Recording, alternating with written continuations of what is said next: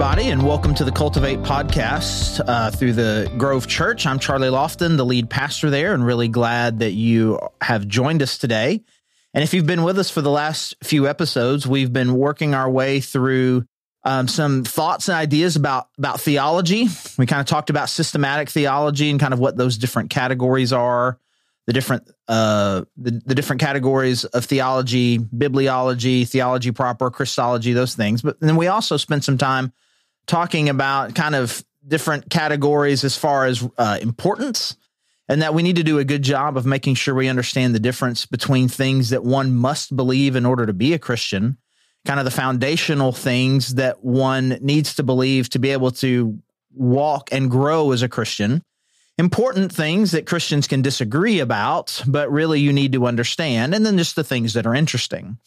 And since then, we've just been kind of working our way through the things that really fall into that essential to believe, and then the foundational things that you need to believe in order to you know, really understand how to walk as a Christian. And so we spent the first one just kind of talking about who God is, theology proper, what it means to have a theistic worldview, what um, some just some at least some introductory thoughts about God as Trinity and what that means. And then we spent some time talking about who Jesus is, his dual nature. What does it mean that Jesus was fully God and fully human? And now we are going to move into uh, this question. So I'll, tell you a story. Well, this happens a lot where a, a kid is wanting to get baptized. And, you know, it's important for me. The parents want me to do this, more for me to just kind of talk to the kid. And really, we do this with anyone who wants to get baptized about their faith and what does it mean? Why do they want to get baptized? What do they think it means to be a Christian? The role that baptism plays in that. And so, with kids, I kind of have this routine and and I'll I'll talk to them and it's it's difficult, it's awkward. Can you imagine like you're a nine or ten year old kid and the pastor from your church comes to your house or whatever, or you have to come to the church to talk to them. It's really awkward for them. And I try to put them at ease as much as I can and trying to ask them about what they believe, tell me what you know about Jesus. And sometimes it can be sometimes the kids are real talkative, sometimes they're not. And then usually they'll come to a point where I will say something along the lines of, Now, have you ever heard at church somebody say that Jesus died on the cross for your sins? Or when I ask them about what does it mean to become a Christian, maybe they'll say it first. I believe Jesus Christ, Jesus Christ died on the cross for my sins. And so I was like, man, that is a great statement. Uh, I love that we say it in church. I really believe it. I think it is really important as a Christian. But I say, you know, sometimes I think that in church we use phrases so much that we say them, but maybe we don't know what they mean or we forget what they mean. When we say Jesus Christ died on the cross for your sins, what do we mean by that? And sometimes you get a good answer. Sometimes you just kind of get deer in the headlights. But my absolutely favorite part of that is when the kid doesn't give an answer or scared to answer and then I'll look over at the parents, and the parents are giving me just kind of this deer in the headlights look because they are absolutely afraid that they're going to get called upon next. And then I'm going to ask them, okay, well, well, mom, what, what, why don't you tell us what that means? Because I think there's a sense in which we think we know what it means, but to verbalize it is is is difficult for a lot of us. And so we're just going to spend some time today just kind of talking about what does that mean because if there if there is anything that falls into that essential must believe in order to be a Christian, knowing what we mean when we say Jesus died on the cross for my sins is absolutely in the center of that. And so, to give you a a fancy word for it, uh, what we're going to talk about today and what we mean by when we say Jesus Christ died on the cross for my sins, we're going to talk about substitutionary atonement. In fact, there is a longer uh, phrase for it. What I will say, and then some of you will giggle, um, is penal substitutionary atonement, P E N A L, which has to do with with the law. Um, and and so when we say that, like, so we're talking about a law based kind of thing. So that with with respect to being a lawbreaker or not being a lawbreaker, have you violated the law? That's what we mean by that. And then substitutionary atonement. And so we'll kind of break down what all of those things mean, but I think it would probably be best for us right now to get to look at kind of uh, at least one key verse. We'll look at several today, but we'll look at one key verse and kind of explain what we mean by substitutionary atonement. In Romans 6:23, um, Paul says this, "For the wages of sin is death, but the free gift of God is eternal life in Christ Jesus our Lord." And so you you you you put kind of the different there's there's kind of two key phrases there and they and they parallel each other. The wages of sin is death, the gift of God is life. And so the first thing that Paul is saying there in that first phrase, wage sin death, a wage is something that you earn, and what you have earned because of your sin is death. And we see that all the way back in the fall, Genesis 2 and 3, where this is what uh, God said the consequence would be of eating of the tree, that, that death would come from that. And we learn from that and from what Paul's talking about in, and all throughout the book of Romans is we're not just simply talking about that ultimately you will physically die, but in addition to that, that there is a spiritual death that will come that is a separation from God. It is something that immediately Adam and Eve felt. They immediately began to feel shame. They immediately began to feel separated. They hid themselves from God. The dynamics of their relationship were changed. And what we see in that, and what we see in the Bible, is referring to that as spiritual death a now relational, emotional, spiritual separation from God. And so that's what Paul's talking about. And that is the wage that is paid. That, that is what you are now owed. So we talk about a wage. You do something and now you are owed something. I work 10 hours. I make $15 an hour. The wage for that, what, what, what, what is owed me is $150. When I commit a sin, what is owed now is death. Okay. And so, in that second phrase, in contrast, but the gift of God is life. So, contrasting with wage is gift. This is something that is freely given. Contrast with sin is God, and contrast with, um, you know, the wage of sin is death. The you know free gift is life. So, and what does that come from? That comes through Jesus Christ. And so there is a wage that must be paid. God is a just God. God will, you know, and so if something is owed, it will be paid. And so you owe something. And in this verse, what we see is that Jesus Christ paid that. It, it, it is a gift. And that is more explicitly said in 1 Peter 3 18. Um, for Christ also suffered once for sins the righteous for the unrighteous to bring you to God. He was put to death in the body, but made alive in the spirit. We see some of these same concepts and these same ideas here. That why did he suffer? He suffered because of our sins, the righteous for the unrighteous. And so you put these two verses and these concepts together, and now I feel like we can get to a better place where we can kind of define some of these fancy words substitutionary atonement. Substitutionary, just break it down substitutionary, substitution, substitute. One being standing in for another. That's what we see in 1 Peter 3:18. He suffered for sins, righteous for unrighteous. The righteous person is in the place. He suffered for our sins in our place. And so that is what we mean by a substitute. You owe a wage, and your wage is death. And so Jesus paid that wage, the righteous for the unrighteous, as your substitute. So you are owed, you you owe a, you owe a penalty, and as your substitute, he pays the penalty for you. And so we'll just go back to my story with the kids. And so this is what I'll always say when I'm talking to the kids is that okay? I, I always try to get them to tell me, hey, so what's what's the big punishment at your house? And I think sometimes the parents are afraid that they're going to say spanking and I'm going to freak out or whatever, or the you know that the, the kids are going to say something outlandish. Um, but you know they'll say, oh, it's it's a timeout, it's a spanking, no screen time, whatever. They'll they'll say something. I was like, okay, what's the worst thing that you can do? And often it's something like, you know, yeah, I hit I hit my brother, I backtalk mom, or, or I lie, or something like that. I was like, okay, so now I've got the punishment, and now I've got the the big crime. And so then I'll put a scenario in front of them if you if your brother were to punch your sister and then your sister starts screaming And then mom and dad come down and they find out what happened. Now your brother is about to be in real trouble, right? Like, yes, yes, yes. And it's like, what if in that moment you looked at your parents and said, Hey, instead of punishing my brother, I want you to punish me. Give me the timeout instead. And then I'll ask them, Would you do that for your brother? And nine times out of 10, the kid thinks that it's a trick question and that they're supposed to say yes because that seems like the nice thing to do.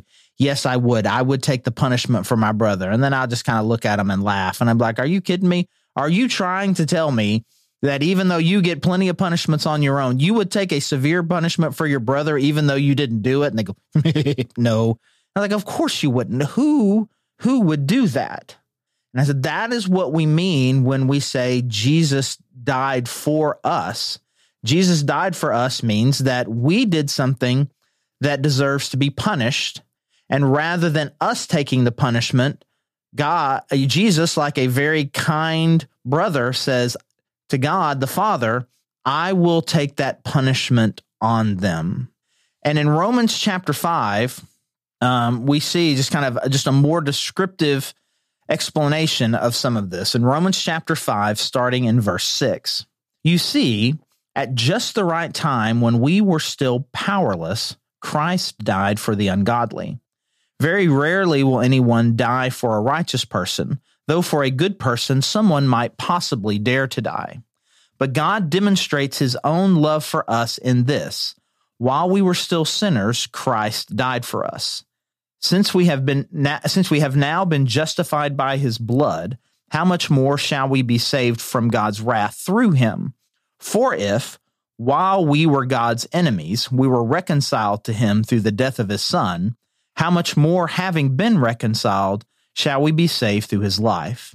Not only is this so, but we also boast in God through our Lord Jesus Christ, through whom we have now received reconciliation. And so we hear we have a lot of descriptive words here from Paul describing the situation that we find ourselves in when we are before we have Jesus. In verse 6, he describes us as powerless and he also describes us as ungodly. He describes us as unrighteous, he describes us as sinners. He describes us as being someone who is under God's wrath. He describes us as God's enemies. These are all descriptors of what God uh, of of of what we are like when we are in our sin. And so this helps us now. Let's move to to the kind of the the definition of the second big word in substitutionary atonement. We've already kind of talked about you know what it means to be a substitute. Then you go to atonement. You know the the you know shorten that you get the the the base word there atone what do we mean by tone? If I if I say if I said to you, and again, this is something that we need to make sure that we do. We talk about Bible words. You know, Bible words almost always mean exactly what they mean in the real world too. If I say you need to atone for what you did, it might not be a word that you would necessarily use, but maybe you know essentially what that means, which is you have done something wrong and you need to make up for it. And so, in that sense, you know, atonement is essentially reparation for an offense or an injury, and that's what sin is. Because of sin, you have a, you have you have committed an offense, and that offense is primarily against God, and we see that in Romans chapter five when we are described as enemies under God's wrath. Also describes us as not righteous. We are not righteous. And what is righteous? Righteous Go to right has the idea of being just, having to be right, not in the sense of good or bad, but right or wrong. And really, it's a law term. And all of these things are law terms, which is why we refer to it as penal um, substitutionary atonement. It has to do with the law. You are now unrighteous. You have broken the law. And because you have broken the law, there is a punishment. Yeah, and we just kind of keep coming back to these same verses. That that punishment, that wage that is owed is death. And so, because you have done this, because you have offended God, because you had there is a reparation for an offense or injury, because what you need to, uh, because of what you did, you need to atone. You need to make you need to make this right, and so you need to pay the wage that is owed. And so, again, in our illustration here with the punishment with the kids, Jesus looks and says, I know that this has to be owed. I will pay this debt for them. Verse 8, I mean, verse 18, 1 Peter 3.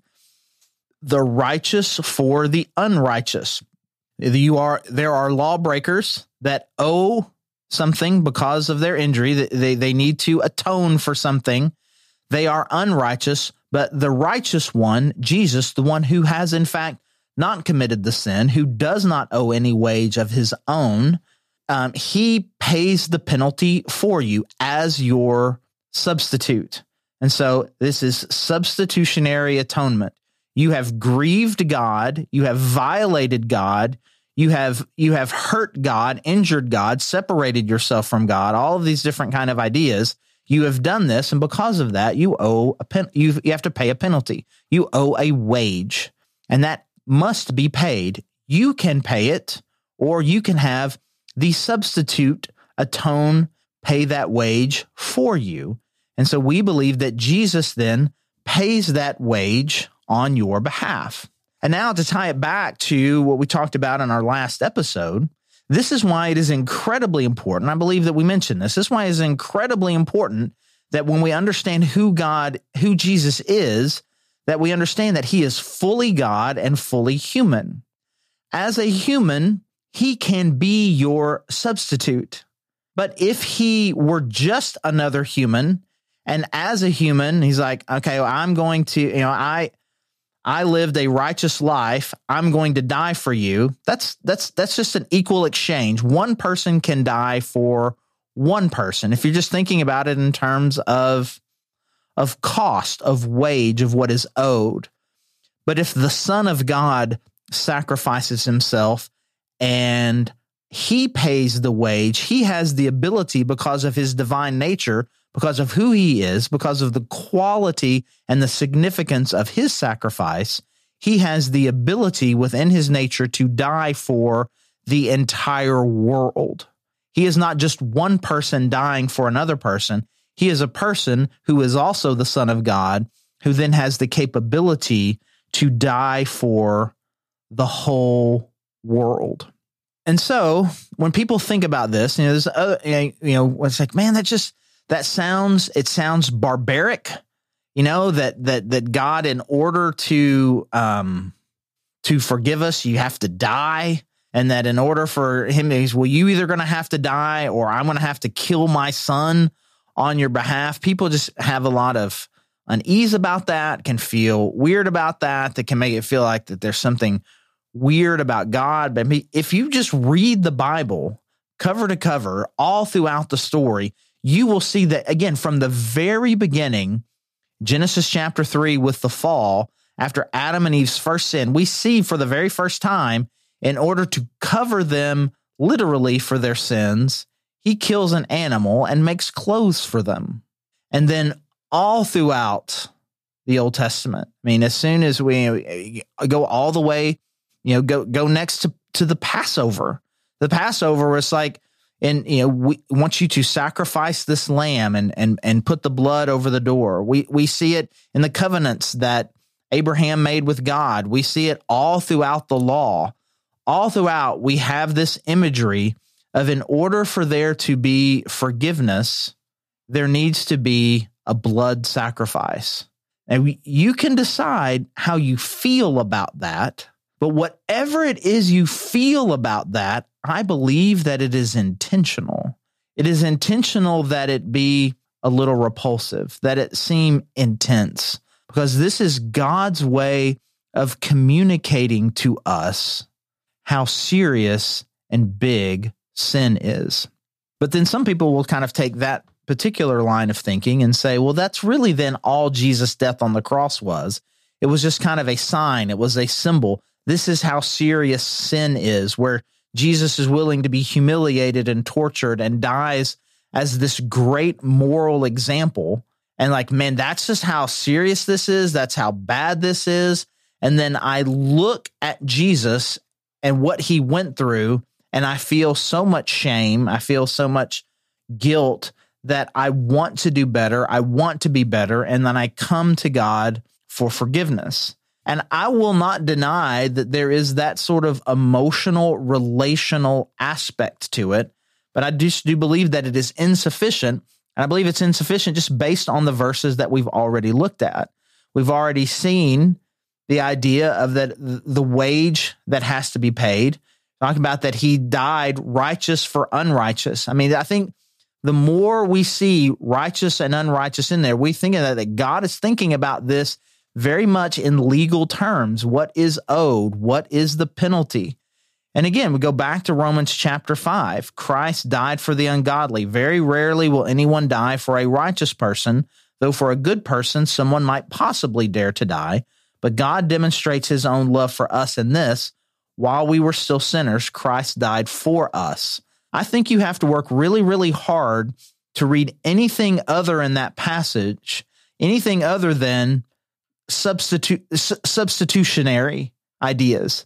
Like if I said I'm going to die for you, man, I think you you read that and and the, and the kind of the natural imagery that comes to your mind is just like we've got a whole bunch of people and we're all being kidnapped and tortured or whatever, and I'm going to kill one of you and you know the bad guy picks somebody and you're like no no no no choose me instead. Pick me. Don't kill my daughter. Don't kill my friend. And that is the imagery that paul is drawing up here.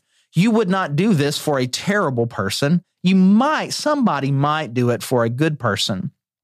But God demonstrates his own love for us in that while we were sinners, and, and by sinners, again, we have the, the, weight of all of this. You know, someone who is separated from God, the unrighteous, the ungodly, God's enemies, that that Jesus died for us. And so died in our place in order that our sins can be forgiven. And so I, it's really not important to me necessarily. I mean, it could be for you. If you're listening to this podcast, you're probably the kind of person who would love to write words like this down substitutionary atonement. I think it is important for you to understand, if not that phrase, to understand that concept. Because at the very core of who we are and what we believe as Christians, what Jesus did for us on the cross is at the very center of that. And it is very important for us to be able to, in our hearts and our minds, to be able to construct something that makes sense. I understand that my sin has a consequence. Either I have to pay the consequence, but, or Jesus has voluntarily said he would pay that consequence, that payment on my behalf. And I can either accept that or I can continue to pay it on my own. So when we say that you want to accept Christ, that's what we mean.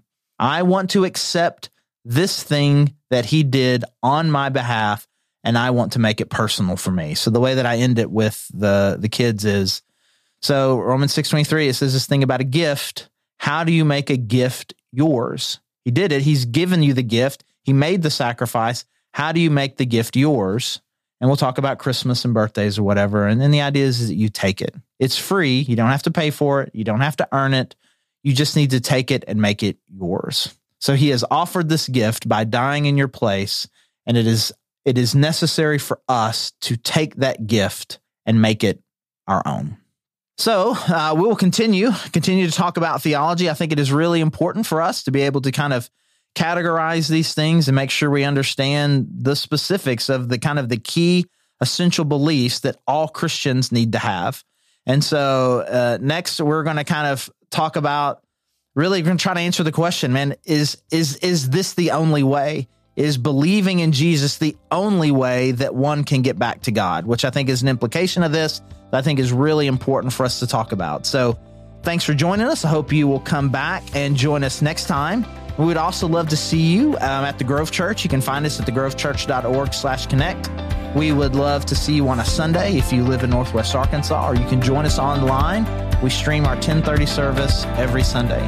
Again, thanks for joining us.